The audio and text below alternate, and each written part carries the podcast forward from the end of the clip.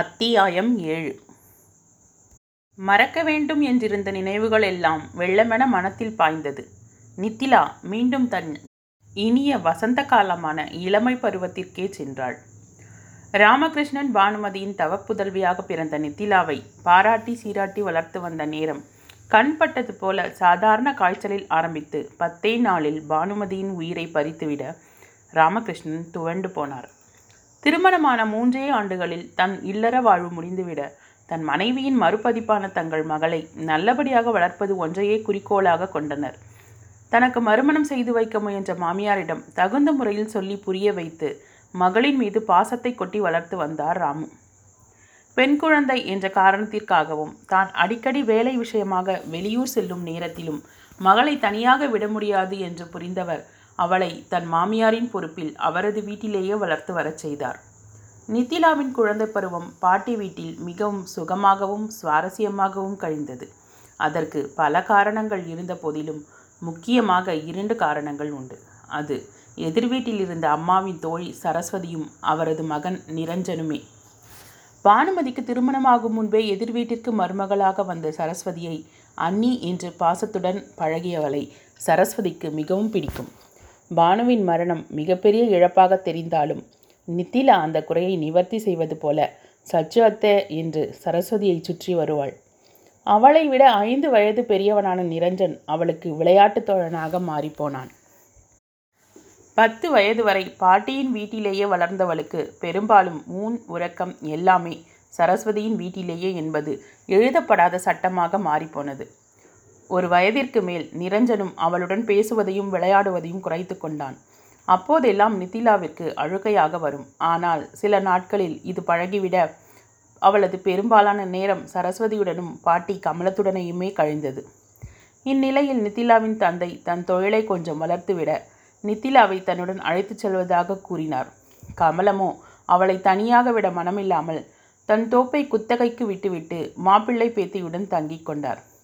தன் தந்தையுடன் இருக்கப் போகிறோம் என்ற சந்தோஷம் இருந்தாலும் இனி சரஸ்வதியையும் நிரஞ்சனையும் பார்க்க முடியாது என்ற ஏக்கம் உள்ளுக்குள்ளேயே வளர்ந்தது.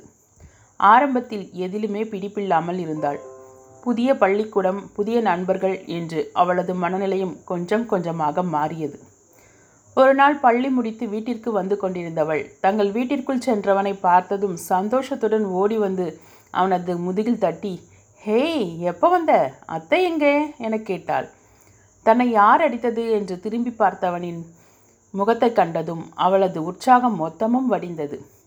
நீண்ட விழிகளில் கேள்வியும் பயமும் தொக்கி நிற்க இரட்டை ஜடையுடன் குண்டு கண்ணமுமாக குழுக் முழுக்கென பொம்மை போல இருந்தவளை பார்த்து சிநேகத்துடன் சிரித்தான் அவன். எதிரில் நின்றவளுக்கோ நெடுநெடுவென உயரமும் ஒத்த உடல்வாகும் இருந்ததை வைத்து தவறாக எண்ணி அவனது முதுகில் தட்டியதை நினைத்து சஞ்சலத்துடன் பார்த்தாள். அவன் நிரஞ்சன் இல்லை என்று தெரிந்ததும் சிறு சோர்வும் அவளை ஒட்டி கொண்டது.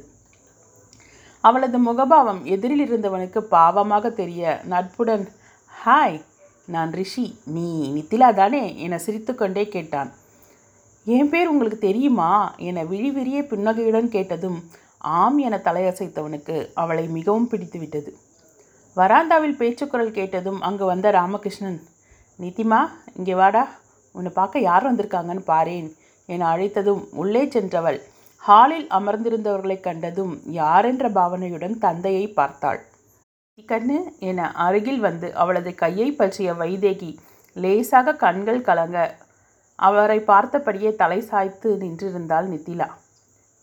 "நித்திமா, நான் உங்கள் அப்பாவுக்கு அக்கா வேணும், உனக்கு அத்தை, இவர் உங்கள் மாமா, இவன்" என்று தன் மகனை காண்பிக்க, "தெரியும் தெரியும் ரிஷி அண்ணா" என்று முல்லை சிரிப்பை உதிர்த்தாள்.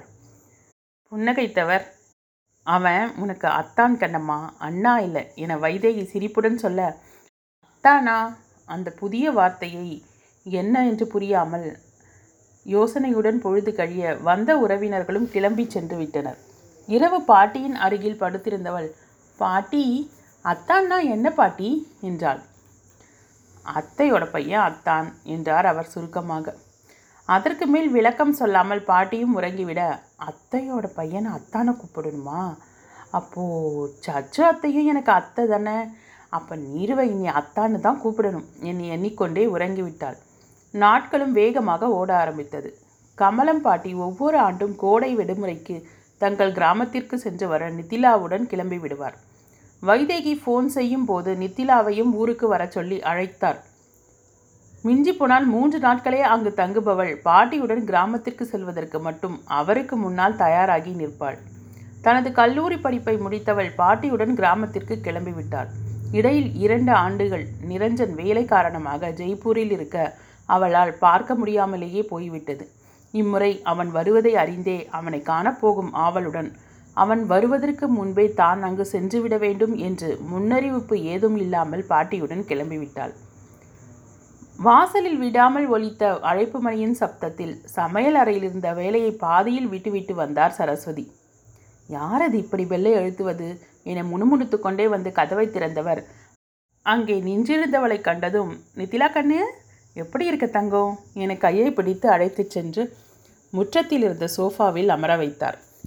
மிடுக்குடன் உள்ளே சென்று அமர்ந்தவள், இதில் ஒன்றும் குறைச்சல் இல்லை, நேராக பார்த்ததும் அம்மு தங்கம்னு கொஞ்ச வேண்டியது, நடுவில் ஒரு முறை ஊருக்கு வந்து என்னை பார்க்கணும்னு தோணுச்சா உங்களுக்கு என பொய்கோபத்துடன் கேட்டாள். நான் எங்கடா வர்றது உனக்கு தான் தெரியுமே, மாமா இறந்ததுக்கப்புறம் நான் நிரஞ்சன் இல்லாமல் எங்கேயும் வர்றதில்லைன்னு அவர் சோர்வுடன் சொல்ல அவரின் முகவாட்டம் அவளுக்கு கவலை தந்தது. தன் அத்தையின் கழுத்தை கட்டிக்கொண்டு கன்னத்துடன் கன்னம் பதித்து கொண்டவள், சாரி சச்சு அத்தை, வெரி சாரி, உங்கள் செல்ல நித்திலாவை ப்ளீஸ் பண்ணக்கூடாதா நீங்கள் என்று அவரது கன்னத்தில் முத்தமிட்டாள். ஏ ராசாத்தி, உன்னை ஏண்டா நான் கோச்சிக்க போகிறேன் என்று அவர் அவளது கன்னத்தை வழித்து முத்தமிட்டார். சரி சரி, இதுதான் சாக்குன்னு இப்படியே என்னை வெறும் வயிற்றோடு அனுப்பிடாதீங்க, மணி நாளாக போகுது, ஒரு காஃபி கொடுத்தா குடிச்சிட்டு கொஞ்சம் நேரம் பேசிட்டு போவேன், காரை விட்டு இறங்கி நேராக இங்கே தான் ஓடி வரேன் என்றால் குறும்பாக. அதுக்கு என்ன, டபுள் ஸ்ட்ராங்காக ஃபில்டர் காஃபியே போட்டு தரேன் என அவர் சமையல் அறைக்கு செல்ல பின்னாலேயே வளவளத்து கொண்டு அக்கம் பக்கம் நடந்த கதை, கல்லூரி கதை, யார் யாருக்கு என்னவெல்லாம் நடந்தது, எந்த வீட்டில் ஆடு குட்டி போட்டது, எந்த வீட்டில் மாடு கண்ணு போட்டது என்று எல்லாம் பேசி முடித்து மெல்ல, உங்கள் வீட்டில் நெட்ட விஸ்வாமித்திரர் எப்படி இருக்கார் என ரகசிய குரலில் விசாரித்தாள். ஏ வாயடி, அவன் என்ன விஸ்வாமித்திரனா என்றார் சரஸ்வதி. ஆஹா, இல்லை இல்லை, நெட்ட துர்வாசர்னுல சொல்லியிருக்கணும் என்று பயப்படுவது போல அவள் நடித்து காண்பித்தாள். அவளது காதை பிடித்து திருகிய சரஸ்வதி, அடி கழுத, என் பிள்ளைய வம்பிழுக்கலன்னா உன் உனக்கு நேரமே போகாதடி என்றார். ஆ அத்தை ப்ளீஸ், என் காது வலிக்குது, உங்கள் பிள்ளை இந்திரன் சந்திரன் போதுமா என வலிக்காவிட்டாலும் வலியில் துடிப்பதைப் போல துள்ளி குதித்தாள். அப்படி வா வழிக்கு என்றவர், உனக்கு தெரியுமா நித்திலா, நிரஞ்சன் வண்டி வாங்க போகிறான் என்றார் பெருமையாக. அப்படியா, ஆமாம்மா, இப்பெல்லாம் மாட்டு வண்டியெல்லாம் ரொம்ப சீப்பாக தான் கிடைக்குதாம் என்று சிரிக்காமல் சொன்னார். திமிர் பிடிச்சவளே, என் பிள்ளை கார் வாங்க போகிறான்னு சொல்கிறதுக்கு பதிலாக வண்டி வாங்க போகிறான்னு சொன்னால் மாட்டு வண்டி வாங்க சொல்கிற என்று அவர் மிரட்டும் தொனியில் சொல்ல அவள் கலகலவென நகைத்தாள். சரி, அத்தைக்கு கொஞ்சம் வேலை இருக்கடா, நீ டிவி பார்க்கறதுனா பாரேன், நான் வேலையை முடிச்சுட்டு வந்துடுறேன் என்றார். என்கிட்ட சொல்லுங்க அத்தை, நம்ம ரெண்டு பேரும் சேர்ந்தே செய்யலாம் என்றாள் அவள் பாசத்துடன். இப்போ தானே வந்திருக்க, இன்றைக்கி ரெஸ்ட் எடு, நாளையிலேருந்து செய்யலாம், புக் படிக்கிறதுனா மேலே ரூமில் இருக்குது, எடுத்துக்கோ என்றார். சரி என்றவள் மாடியில் இருந்த புத்தக அறைக்கு சென்றாள். புத்தக அலமாரி சுத்தமாக கற்பூரம் வசம்பெல்லாம் போட்டு அழகாக பராமரிக்கப்பட்டு வந்தது. வரிசையாக அடுக்கி இருந்த புத்தகங்களிலிருந்து ஒன்றை எடுத்து கொண்டு திரும்பியவள் அங்கே ஷெல்ஃபில் இருந்த நிரஞ்சனின் சமீபத்திய ஃபோட்டோ ஒன்று கண்ணில் பட இதயம் தாளலயத்துடன் வேகமாக முரசு கொட்டியது. புன்னகை நிரம்பிய இதழ்களுடன் கண்களில் ஆர்வத்துடனும் அந்த ஃபோட்டோவை எடுத்தாள். அவன் நேராக நிற்பது போலவே நினைத்து கொண்டவளுக்கு வெட்கத்தில் கன்னங்கள் இளம் சிவப்பை பூசிக்கொண்டன். ஃபோட்டோவை ஆழ்ந்து நோக்கியவள், சரியான உம்மனா மூஞ்சி, கொஞ்சம் சிரிச்சா மாதிரி ஃபோர்ஸ் கொடுக்கக்கூடாதா உருன்னு என்றவள் ஃப்ரேமில் இருந்த ஃபோட்டோவை உருவி எடுத்து புத்தகத்தில் வைத்துக்கொண்டு அந்த ஃப்ரேமை தூக்கி பரன் மீது போட்டாள். அச்சச்சோ, ஃப்ரேமை தூக்கி பரன் மேலே போட்டுமே, கேட்டால் என்ன சொல்கிறது என்ற எண்ணம் தோன்ற, ஆமாம் அப்படி யார் கேட்க போகிறாங்க, நீரும் என்ன இங்கே நின்று எல்லாத்தையும் வேடிக்கையாக பார்த்துட்ருக்கார், அப்படியே கேட்டாலும் நிஜமே இங்கே இருக்க உன் நிழல் எதற்கு அன்பேன்னு கேட்டுட வேண்டியது தான் என்று எண்ணிக்கொண்டாள். அடுத்த கணமே, அப்படியெல்லாம் கேட்பாயா, கேட்கத்தான் முடியுமா, ஒரே ஒரு முறை அவனை அத்தான் என்று கூப்பிட்டு நீ வாங்கி கட்டி கொண்டதெல்லாம் போதாதா என்று அவளது மனமே அவளுக்கு எடுத்துரைத்தது. அன்று அவன் மிரட்டிய மிரட்டலில் நடுங்கி போய் ஓடிய ஓட்டம் இப்போது நினைவிற்கு வர புன்னகைத்து கொண்டவள், நான் தானே அவருக்கு பட்டப்பெயராக துர்வாசர் என்று வைத்திருக்கேன் என எண்ணி நகைத்தாள். சிரிப்புடன் மெல்லிய குரலில், இப்போ ஏதாவது மிரட்டுவியா நீரு? மிரட்டினா அப்படியே ஓடி போய் ரெண்டு கையாலையும் இரு கைகளையும் விரித்தபடி ஃபோட்டோவை பார்த்தே சொல்லிக்கொண்டு திரும்பியவளின் கரங்கள் தன்னிச்சையாய் கீழிறங்க கால்கள் தானாக நடுங்க ஆரம்பித்தது. கைகள் சில்லிட்டு விட கண்கள் படபடவென அடித்து கொண்டது. படிக்கும் அறைக்கும் தன் அறைக்கும் இடையில் இருந்த கதவில் சாய்ந்து நின்றிருந்தவனை கண்ட நித்திலாவுக்கு இதயம் தாறுமாறாக அடித்தது. இவன் எப்போது ஊரிலிருந்து வந்தான்? அத்தையும் சொல்லவே இல்லையே என எண்ணிக்கொண்டே அவனை பார்த்தாள். அவனது பார்வையும் அவளை விட்டு அகலவில்லை. அத்தியாயம் எட்டு. ஸ்டோன் வாஷ் ஜீன்ஸும் மெரூன் நிற டிஷர்ட்டிலும் அவனது கம்பீரம் மேலும் வெளிப்பட அவள் அருகில் வந்து நின்றான். என தொண்டையை செரும என்ற சத்தத்துடன் பூமிக்கு தரையிறங்கியவளுக்கு வெட்கமும் இவன் எப்போது வந்தானோ தான் பேசியதையெல்லாம் கேட்டானோ என்ற தவிப்பும் சேர்ந்து கொள்ள மெல்ல அங்கிருந்து நகர முயன்றாள். எப்படி இருக்க நித்திலா என்று ஆழ்ந்த குரலில் கேட்டான். உன் நினைவோடு இருக்கேன் என சொல்ல முயன்ற மனத்தையும் நாவையும் அடக்கி, நல்லா இருக்கேன், நீங்கள் என மெல்லிய குரலில் கேட்டாள். கேட்டவளின் பார்வையோ அவனது கண்களை பார்க்காமல் எங்கேயோ வெறித்தது. நேராக பார்த்தா நான் எப்படி இருக்கேன்னு தெரியும், எங்கேயோ பார்த்துட்டு கேட்டா என்றதும் விழிகளை உயர்த்தி அவனை பார்த்தாள். இரண்டு ஆண்டுகளில் எவ்வளவு மாற்றம்! முகத்தில் படிப்பின் கலை, வேலை செய்த அனுபவத்தால் வந்த தெளிவும் பக்குவமும். ஏற்கனவே திருத்தமாக இருந்தவனுக்கு அவன் அணிந்திருந்த ரிம்லெஸ் கண்ணாடி இன்னும் அழகை கூட்டியிருந்ததோ? அவனது அருகாமை தந்த நெகிழ்வில் உடம்பெல்லாம் இலவம் பஞ்சை போல லேசாகி எங்கோ பறப்பது போல இருந்தது. ஹலோ என்றவன் சிரிப்புடன், எக்ஸாம்ஸ் எப்படி எழுதியிருக்க என்றான். தன்னை கண்டு கொண்டானோ என கண்ணன் சிவக்க, நல்லா எழுதியிருக்கேன் என பதிலளித்தாள். மேற்கொண்டு என்ன படிக்க போகிற? Interior designing. ஓ, ஏன் எம்எஸ்சி படிக்கலையா? ம், இன்டீரியர் படித்தா உங்களுக்கு ஹெல்ப் பண்ணலாமே என்றாள் அவள். என்னது, எனக்கு ஹெல்ப்பா என நெற்றி சுருங்க கேட்டான். தன் வாய் துடிக்க எண்ணி தன்னையே நொந்து கொண்டவள், இல்லை, இன்டீரியர் படித்தா நீங்கள் தனியாக கம்பெனி ஆரம்பித்ததும் உங்கள் கம்பெனியிலேயே வேலைக்கு சேர்ந்துக்கலாமே, எனக்கும் வேலை தேடுறது மிச்சம் இல்லையா என கிண்டலாக சொல்வதைப் போல சொன்னாள். யாரு, நீயா? உன்னை நான் என் கம்பெனியில் வேலைக்கு வச்சுக்கிட்டு என்னால் எப்படி வேலை பார்க்க முடியும்? நீயே ஒரு சேட்டர் பாக்ஸ் ஆச்சே என்றவனது பார்வை டேபிள் மேல் மீது இருந்த புத்தகத்தின் மீது விழுந்தது. ஐயோடா, இவர் நாளைக்கே கம்பெனி ஆரம்பித்து இந்தியா பூரா கிளை பரப்ப போகிறாரு, நான் சேர்ந்தா இவர் கம்பெனி நடக்காதான், ரொம்பத்தான் என நினைத்து கொண்டே உதட்டை சுழித்து அவனை பார்த்தாள். அவன் சிரிப்புடன், அது சரி, இங்கே என்ன பண்ணிகிட்ருக்க என இயல்பாக கேட்டுக்கொண்டே டேபிள் மீது அவள் வைத்திருந்த புத்தகத்தை எடுத்தான்.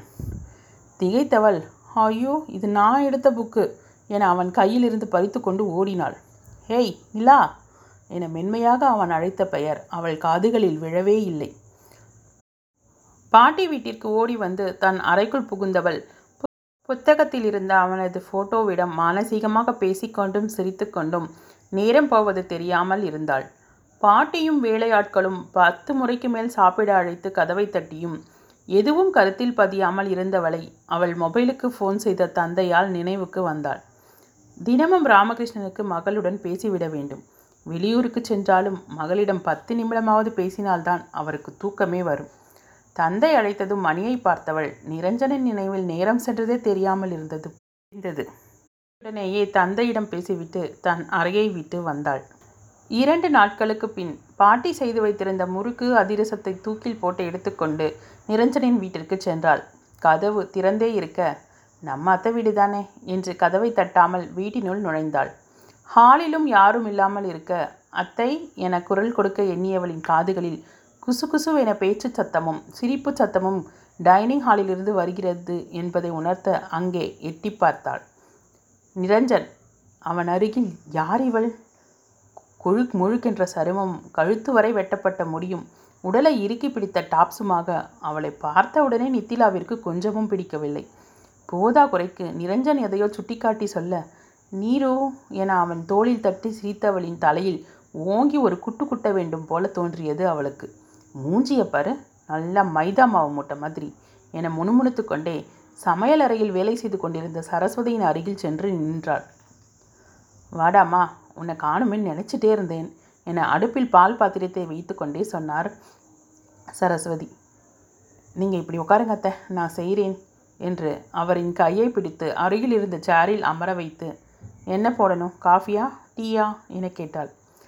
ரஞ்சனுக்கு காஃபியும் அந்த பொண்ணுக்கு ஹார்லிக்ஸும் போடு கண்ணம்மா, அப்படியே உனக்கும் சேர்த்து போட்டுக்கோ என்றார். எனக்கெல்லாம் ஒன்றும் வேண்டாம், நான் இப்போ தான் சாப்பிட்டேன் என்றவள் கொதித்த பாலை இறக்கியபடி, யார் அத்த அந்த பொண்ணு என்று மெல்லிய குரலில் கேட்டாள். நிரஞ்சன் கூட வேலை செய்யும் பையனோட தங்கச்சி, நம்ம ஊரை சுற்றி பார்க்க வந்திருக்கா என்றார் அவர். அவருக்கு காஃபியை கொடுத்துவிட்டு ஹார்லிக்ஸுடன் டைனிங்கிற்கு சென்றாள். நிரஞ்சனும் முழு முழு மைதாமாவும் அவள் வந்தது கூட அறியாமல் என்னவோ மும்முரமாக பேசிக்கொண்டிருந்தனர். நித்திலா எரிச்சலுடன் டங்கென ஹார்லிக்ஸ் இருந்த கப்பை அந்த பெண்ணின் எதிரில் வைத்தவள் காஃபி கப்பை பவ்யமாக அதில் இருந்த காஃபி சிறிது கூட அசையாத வண்ணம் நிரஞ்சனின் முன்பாக வைத்தாள்.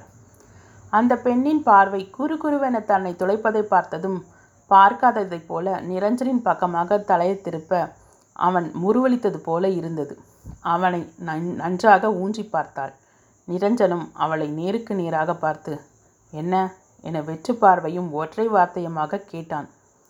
சட்டென அனிச்ச மலராக வாடிய அவளின் பார்வை பக்கத்தில் இருந்தவளை பார்க்க அவளோ சுவாரஸ்யமாக இவளை கேட்பது புரிந்தது.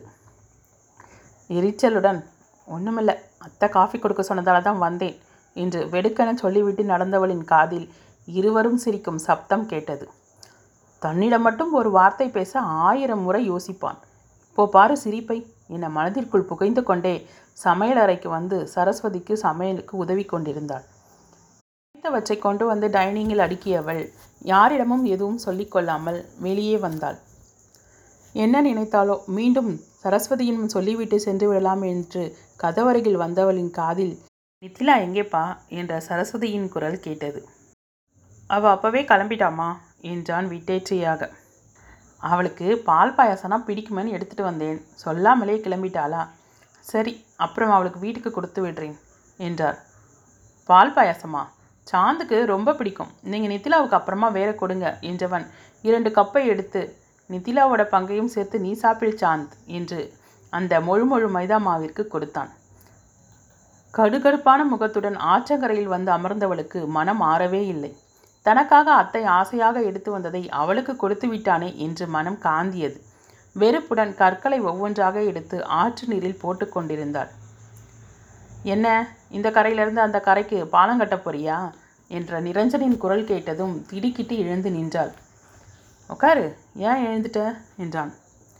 தனியாகவா வந்திருக்கிறான், அந்த சாந்து வரவில்லையா என்று பின்னால் திரும்பி பார்த்துவிட்டு அமர்ந்தாள். நிரஞ்சனும் அவளை உரசாத அளவிற்கு இடைவெளி விட்டு அமர்ந்தான்.